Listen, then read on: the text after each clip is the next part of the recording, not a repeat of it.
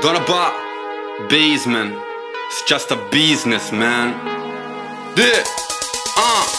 Step back, prendo il rimbalzo, controllo la palla dal tiro da tre prima step back Stoppata in faccia da qui non si passa non nemmeno con uno step back Vivo per i miei colori, solo a sentire quei cori Guarda lì fuori, sì per il campione prepara il suo tiro poi step back Stavo pensando NBA, subito ho aperto milkshake Sta decollando Mayday, sembra Vince Carter remake Step back, overhead, tripla secca sopra la sirena. Sono tutti in campo, sembra un fiume in piena e non si calmeranno. Dove sta il problema, frate step back?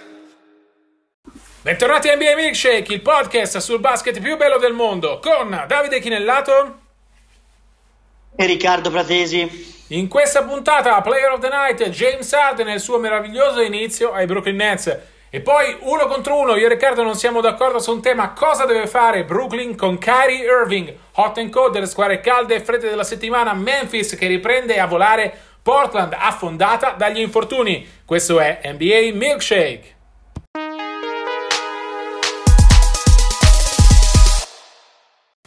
Player of the Night, il giocatore della notte, facciamo un passo indietro al Martin Luther King Day perché abbiamo scelto come giocatore della notte James Harden. La sua era uh, da Brooklyn Nets è cominciata alla stragrande, la tripla doppia da 30 punti, primo della storia a farlo al debutto con una squadra e poi un'altra grande uh, prestazione contro uh, Milwaukee nella vittoria che ha confermato a mio parere i Nets tra le grandi della Eastern Conference lunedì in casa contro Milwaukee. Le cifre delle prime due partite di Arden con i Nets: 33 punti, 9 rimbalzi, 13 assist di media. Riccardo, sembra un altro Arden, cioè sembra l'Arden eh, che lottava per l'MVP negli anni passati, non certo quello un po' grassoccio, eh, svogliato, fuori forma, fuori tutto che abbiamo visto nelle ultime eh, partite a Houston ti passo la palla con un assist di Steve Nash, nel senso che sono le sue parole. Ha detto è incredibile quello che sta facendo considerando che deve ancora trovare la condizione ed è evidente.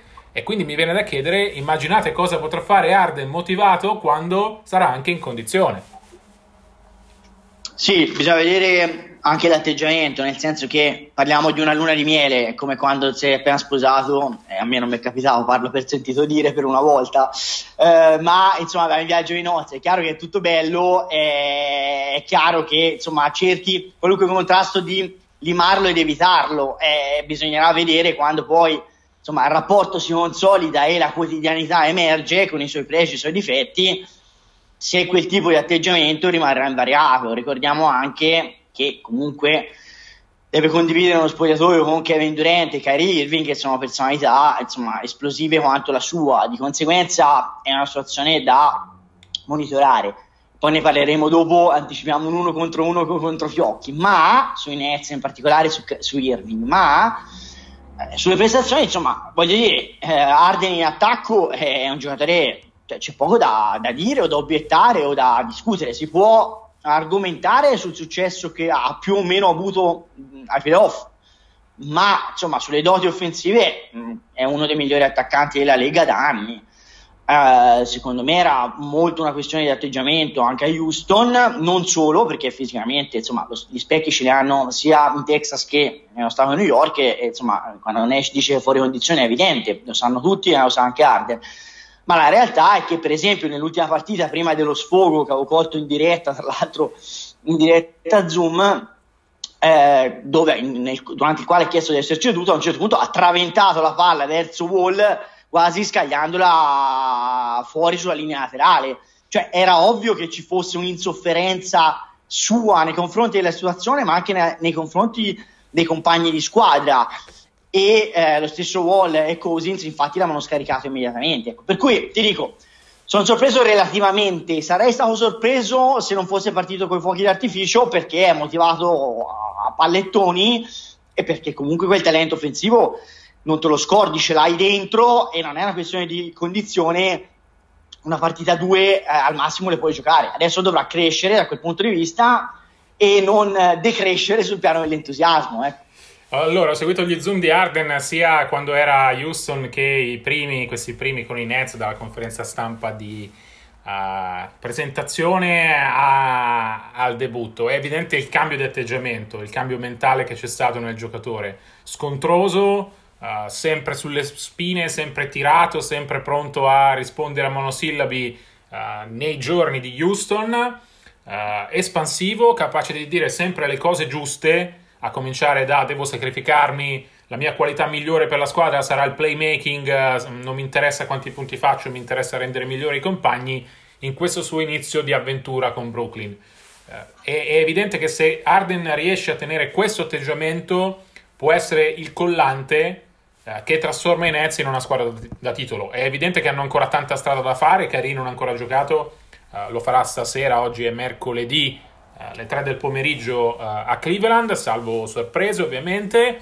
Eh, è chiaro che quei tre devono prima di tutto eh, trovare il modo di convivere in campo e quella famosa discussione con, con Nash, insomma, con loro tre al tavolo ancora non c'è stata, però se l'atteggiamento di Arden è questo, pare aver abbandonato il comportamento da prima donna che ha avuto a Houston per essere pronto a lavorare con i compagni per ottenere il titolo. Mi ha colpito molto nella conferenza stampa di presentazione una frase che ha detto, eh, che secondo me denota la sua maturazione, ha detto all'inizio carriera mi interessavano i soldi, mi interessava prendermi cura della mia famiglia e tutto quanto, adesso i soldi non mi interessano più, tra parentesi è il quinto giocatore più pagato dell'NBA, per cui forse è anche facile dirlo, mi interessa uh, vincere il titolo. Credo che questo sia il punto di partenza per costruire qualcosa di importante con Brooklyn. Guarda, io non credo a una parola, però credo invece, e questo sì, che Arden si renda conto che questo è il bivio decisivo della carriera, perché comunque se non dimostra adesso di poter diventare ingranaggio in una squadra da titolo, è chiaro che questa è l'ultima occasione, perché secondo me non ne avrà, non ne avrà, non ne avrà altre da, con un ruolo determinante, ecco, con un ruolo da da grande protagonista. Questo credo sia ben, ben, chiaro in mente e questo gli consente di avere un atteggiamento meno sprezzante o meno da divo rispetto a quello che è stato il passato anche recente.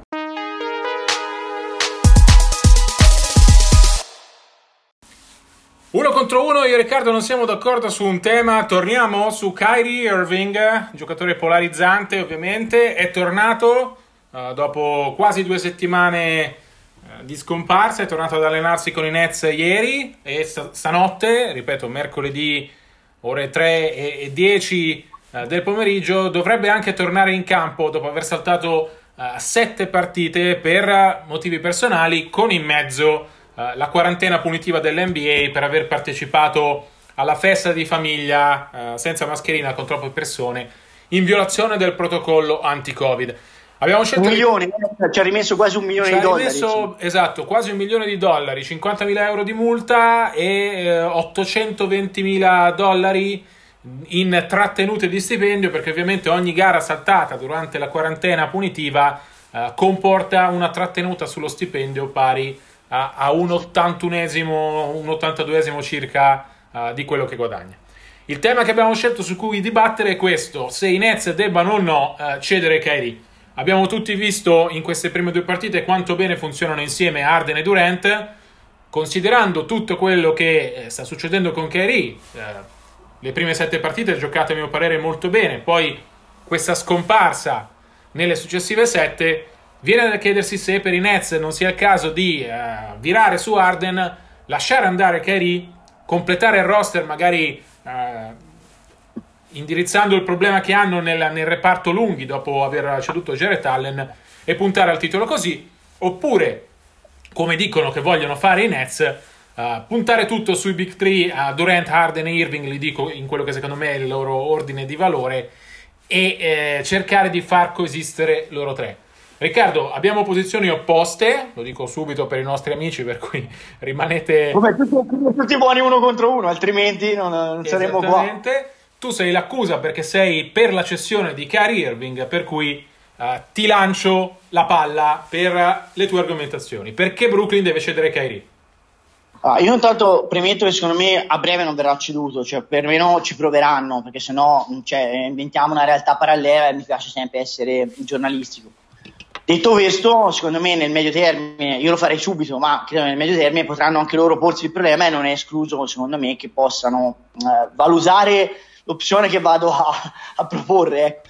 Allora, io credo che non sia tanto e solo un problema di coesistenza di caratteri che, che, che, ovviamente è un problema enorme, gigantesco, ma credo che ci sia eh, un problema anche tecnico, cioè eh, è ovvio che sono tre giocatori disaggreganti e non aggreganti uno spogliatoio, ma è anche ovvio che per esempio c'è proprio una costruzione dei Nets che con tre giocatori al massimo salariale eh, implica che il resto della squadra è fatta con gli avanzi. Parliamoci chiaro, non a caso sono partiti giocatori importanti, Allen no? su, su, tutti eh, e naturalmente Keris Laverte che era comunque il quarto miglior, eh, il, te- scusami, il terzo miglior giocatore della squadra dopo Durante e Irving.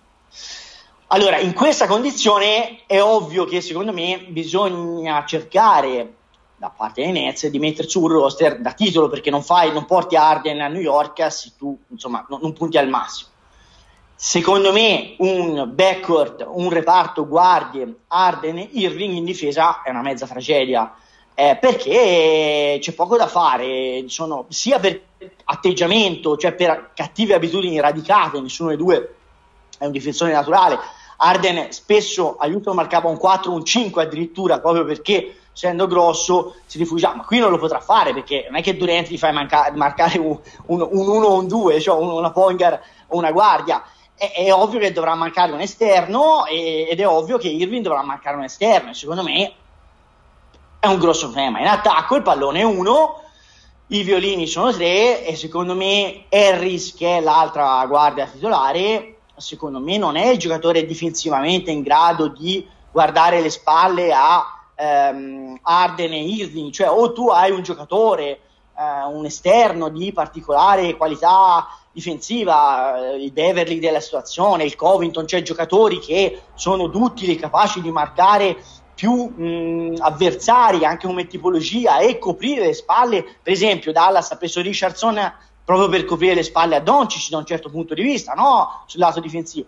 Secondo me Harris non è quel giocatore, e però di Harris è un maledetto bisogno perché poi un attacco è il tiratore che, che, ti serve sugli scarichi quando ci sono i raddoppi su questi due ragazzi e, su, e sul Durant.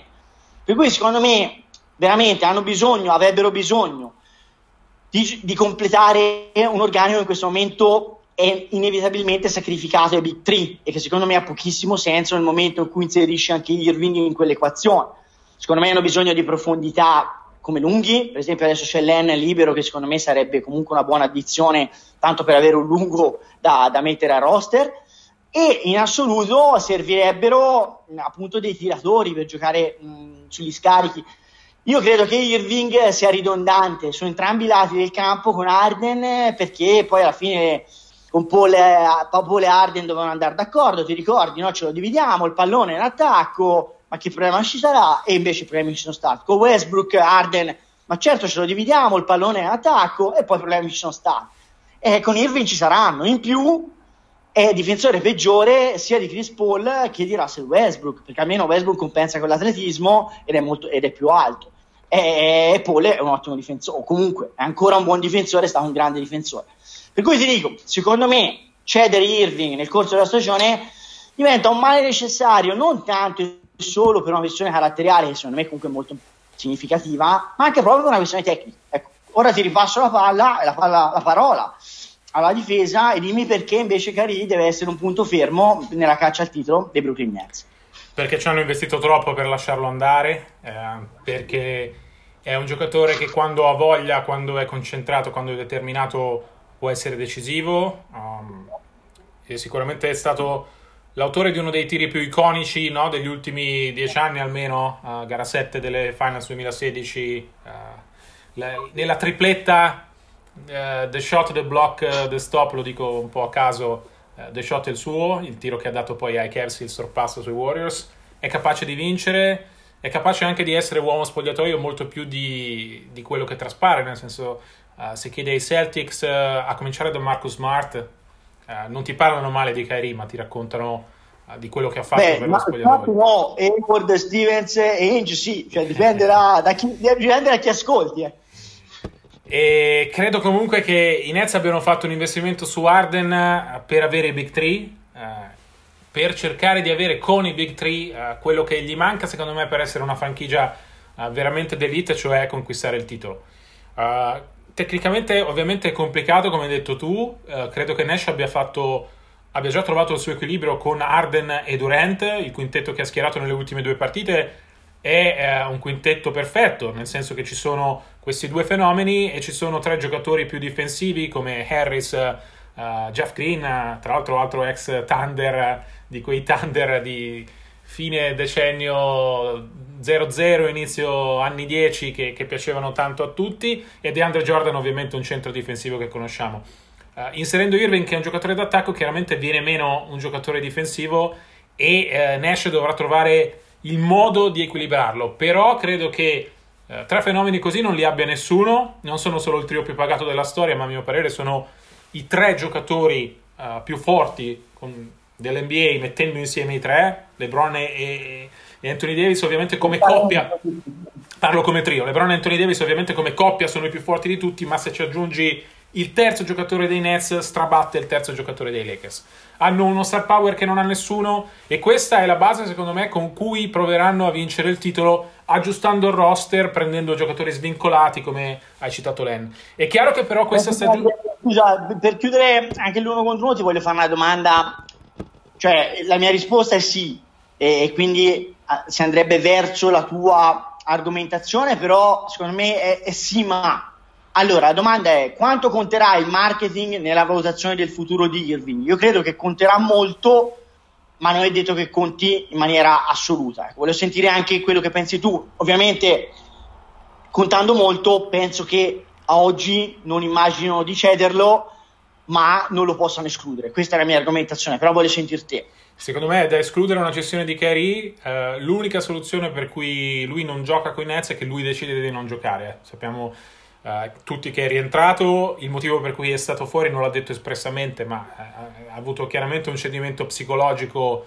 Ho ascoltato la sua conferenza stampa, era uh, chiaramente un giocatore, una persona, un uomo che aveva avuto dei, dei, problemi di testa prima che dei problemi fisici e si è preso una settimana di stop. Resta da capire se questa cosa succederà o meno di nuovo. Questa è la grande incognita, secondo me, che Brooklyn ha su Kyrie Uh, se il giocatore uh, a un certo punto, come ha già fatto, decide di chiamarsi fuori perché non, non è più in grado di starci dietro a livello mentale. E Però che... loro, sapendo che c'è questa, questo pericolo, cioè, potrebbero anticiparsi e, perché, ascolta, nel momento in cui lui si tira fuori, è evidente che non trovi più neanche degli acquirenti, non so se mi spiego, o comunque eh, diventa molto più difficile da piazzare. Allora, giocare d'anticipo paradossalmente potrebbe essere un modo uh, per, come dire, nel dubbio mi tolgo il pensiero. Come, come, la vedi da questo punto di vista? Credo che non, si, non, sia fattibile per mille ragioni. Il primo appunto è il mercato, nel senso questo, questa settimana di pausa non è solo un problema, due settimane, non è solo un problema per i Nets, è un problema per il resto dell'NBA. Chi se lo prende un giocatore come Kyrie che da un giorno all'altro può decidere di chiamarsi fuori. Adesso gioca per i Nets che lottano per il titolo e gli hanno preso James Harden per provarci. Pensate se dovesse dico una squadra a caso, eh, finire in una squadra che non ha più ambizioni, no? Eh, chi, chi, glielo fa fare a questo punto? E, e, in più non credo che ci sia quindi in giro un pacchetto che possa dare ai Nets qualcosa del, una somma dei giocatori che possa valere Kyrie. Credo che l'unica strada per questa stagione sia provarci. È chiaro che se non dovesse arrivare il titolo a fine stagione sarebbe un problema e eh, la situazione dovrebbe essere riconsiderata. Però quest'anno, per mille ragioni, per i Nets, secondo me non è possibile cedere, cedere Kerry e proveranno ad andare con lui fino alla fine e a capire eh, dove, dove possono arrivare. Ovviamente la speranza è di arrivare a giocarsi il titolo.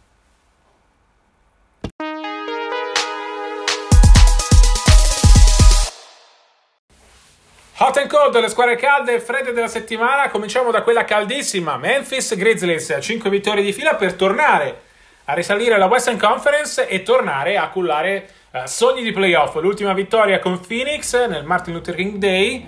Una vittoria che ha segnato la seconda partita di Jamorant, subito protagonista, 17 punti, 8 assist di media nelle due gare giocate dopo uh, le due settimane di stop per quella bruttissima distorsione alla caviglia che abbiamo ancora tutti negli occhi. Mancava Jonas Valanciunas, che era stato un po' il grande punto fermo di Memphis di questo inizio di stagione.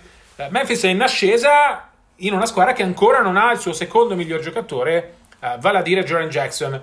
Riccardo, la domanda ovviamente è, è, spontanea. Memphis può ripetere il miracolo della scorsa stagione e infilarsi ai playoff?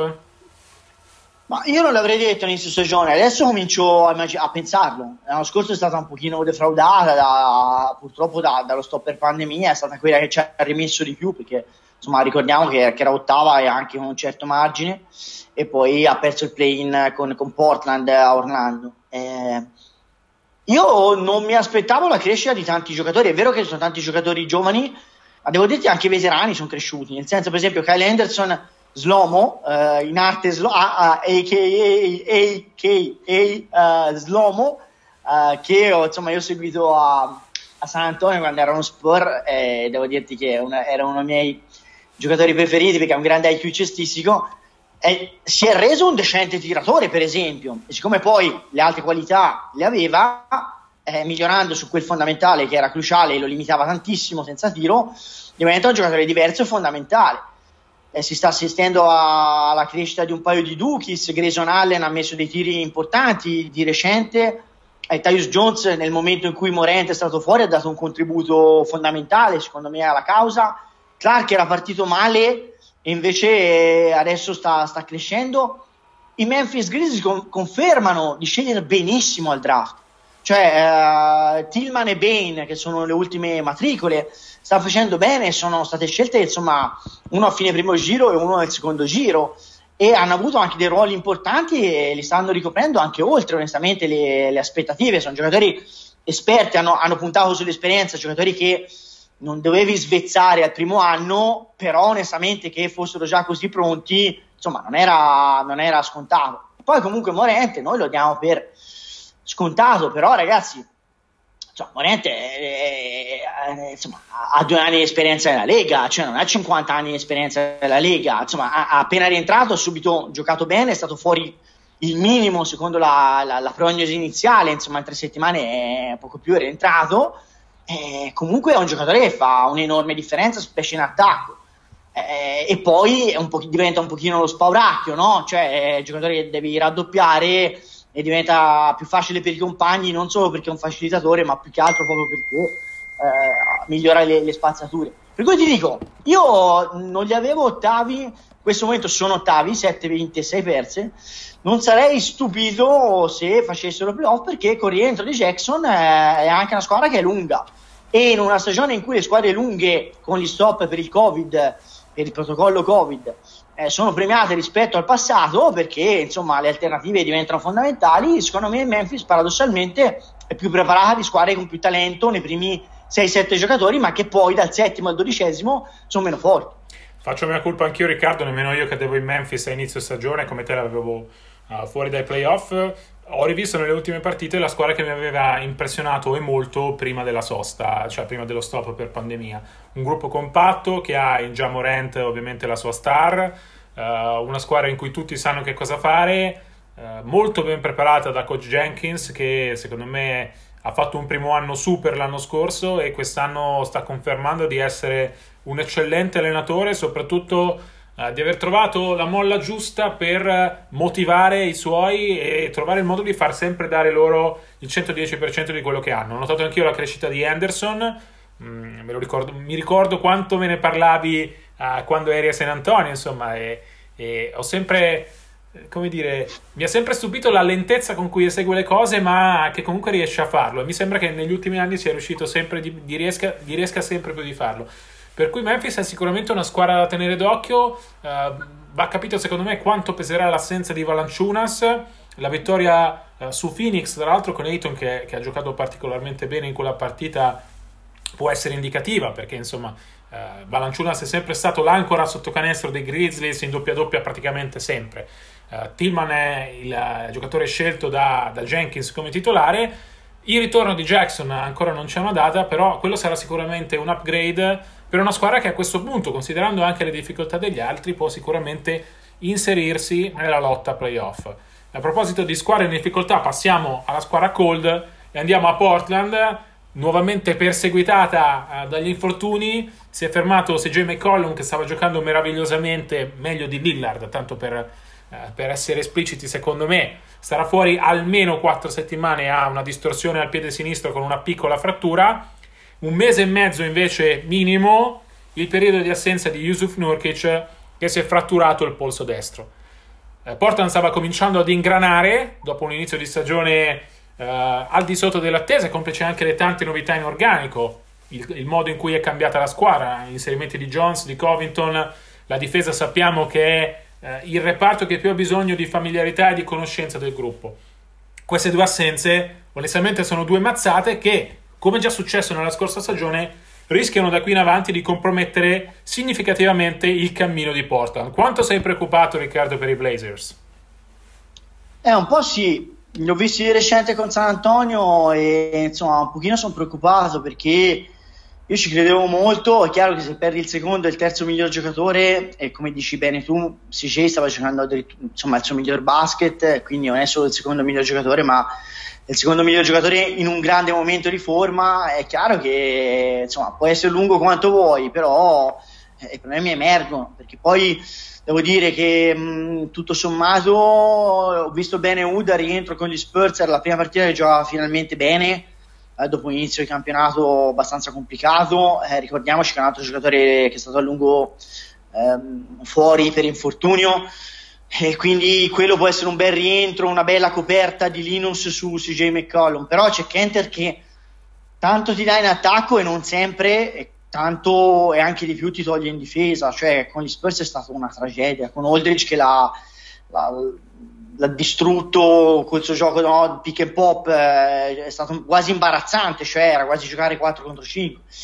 eh, o Giles eh, trova fiducia e gli viene data fiducia coach Stolz eh, pure l'assenza di, l'assenza di Nurkic diventa pesante il discorso CJ McCallum è pesante perché poi comunque avendo così tanti attaccanti eh, insomma oltre a, a Damian Lillard ho accennato al turco ma insomma Melo Anthony è un altro grande attaccante che va assolutamente citato che ti dico si sta sbattendo anche in difesa però insomma resta soprattutto un grande attaccante Chiaro che hai bisogno di avere sul campo dei giocatori difensivi, però insomma se c'hai Covington e Jones e ne aggiungi un terzo e poi giochi in attacco 2 contro 5, questa, questa, è la verità perché poi insomma la coperta è sempre corta, no? Se Jones è un atleta straordinario è chiaro che poi non gli puoi chiedere di essere un cecchino, un giocatore che per fondamentali si crea il tiro da solo, eh, diventa un giocatore importante in campo aperto appena c'è da correre ma difesa schierata non è che ha grandi decisioni e Covington in attacco insomma è quello che è. Quando il tiro gli entra è un giocatore, quando gli entra diventa una grossa liability. E quindi vediamo insomma Wood quello che riuscirà a fare. Lui porta anche in attacco del contributo un po' sbasso, un giocatore che molto, essendo molto alto, pure un esterno, eh, segna in quel modo molto spesso. Per esempio, una grossa delusione è Simon, il, il, sì. la, la foglia di riserva, che fu scelta prima, al primo giro anni fa ed è un giocatore che non è mai cresciuto, o perlomeno non è cresciuto abbastanza rispetto alle attese ed è un grosso, grosso problema perché non, non è un facilitatore ed è un giocatore che ha dei cali mentali su entrambi i lati del campo ancora incredibili, una maturità tutta da raggiungere. Questa è una squadra che è stata costruita per vincere ora, per andare all-in, per giocarsela e se perde due giocatori così e Simon non è pronto a prendere il testimone è un po' un problema, cioè la realtà è che se fosse, fosse a Oklahoma City ti dico un giocatore su cui puoi puntare lo fai crescere piano piano a Porta non possono farlo crescere piano piano, o cresce o se no è, è, un di più in questo momento, hanno bisogno che qualcuno faccia il salto di qualità. Ecco, io magari io mi auguro per loro che Harry Giles e Rodney Hood possano essere due giocatori che fanno quel salto di qualità dalla panchina, però insomma Portland è sfortunatissima e secondo me è messa male. Sì, sono d'accordo Riccardo, la, la sfortuna è sicuramente eh, il, il, grande nemico di Portland, ricordiamo tutti no? la sequenza impressionante di infortuni uh, nella scorsa stagione, quella che di fatto poi ha costretto Lillard a giocare da MVP nella bolla, ha costretto Portland a giocare quelle otto partite uh, che hanno preceduto poi il play-in come se fossero delle, delle gare 7 uh, delle finals. È chiaro che non possono giocare da qui a fine febbraio perché la tempistica per il ritorno eh, di Nurkic è quella, no? in una situazione tra l'altro ottimista, perché sarà quattro settimane con un tutore e poi dovrà gradualmente riprendere. Si rischia davvero che questa squadra che eh, ha perso mm, probabilmente i, i, eh, sì, ha perso due dei tre migliori giocatori, sono, sono insostituibili però, perché Canter non è Nurkic, perché non ha lo stesso impatto difensivo e perché Hood non è ovviamente McCollum che, che ti viaggia a 25-30 punti a partita rischia davvero di andare in difficoltà in una situazione in cui l'Ovest resta l'inferno che tutti conosciamo e in cui non ci sono in cui ogni sconfitta la paghi. Se stai un mese e mezzo senza due dei tuoi tre migliori giocatori, rischi di ritrovarti alla fine della prima parte di stagione in enorme sofferenza e di dover giocare con tutte le incognite che conosciamo a cominciare dalla, dalla pandemia eh, la seconda parte di stagione sapendo di non poter più sbagliare. Spiace dirlo per gli appassionati di Portland, ma questi due infortuni rischiano davvero di compromettere la stagione. Poi c'è sempre un enorme fenomeno uh, come Lillard che sappiamo a quali vette può arrivare, però ecco, non puoi secondo me per eh, tutto quello che manca alla fine della stagione, parliamo di, di, praticamente 60 partite, aspettarti che Lillard giochi 60 partite da MVP e poi ai playoff faccia l'MVP perché eh, l'obiettivo di Portland ovviamente non è arrivare primi in Western Conference in regular season, ma è andare il più avanti possibile nei playoff, in finale di conference se non meglio. E non si può... Cioè, se arrivi settimo o ottavo e affronti una squadra di Los Angeles rischio che hai comunque buttato via la stagione. Esatto, siamo nella stessa situazione dell'anno scorso, dove hai fatto dei playoff eh, dei, in inizio bolla meraviglioso, poi arrivi da ottava dentro per sbaglio, ti trovi i Lakers che sono chiaramente più forti. Eh, il, rischio, il, rischio, è quello, è, que- è, quello di cui parliamo quando parliamo di stagione che rischia di essersi compromessa. Rischia di andare talmente in difficoltà che poi il tuo miglior risultato è infilarti nel play-in, ma vuol dire essere settimo, ottavo e uscire al primo turno playoff, che per una squadra come Portland è chiaramente un fallimento.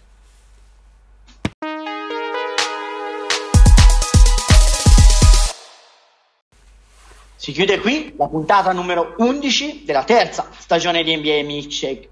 Noi vi ricordiamo che per tutte le informazioni sull'NBA, sia approfondimenti che breaking news, ci trovate su tutti i nostri account social, in particolare su Twitter, at dichinellato, at rprat75. Vi ricordiamo che le musiche sono una coproduzione tra eh, Donna Ba e Glue Frequency e vi diamo appuntamento, come sempre, a martedì prossimo. Scusate eh, del giorno di ritardo, colpa mia, impegni di lavoro. A presto e buona NBA.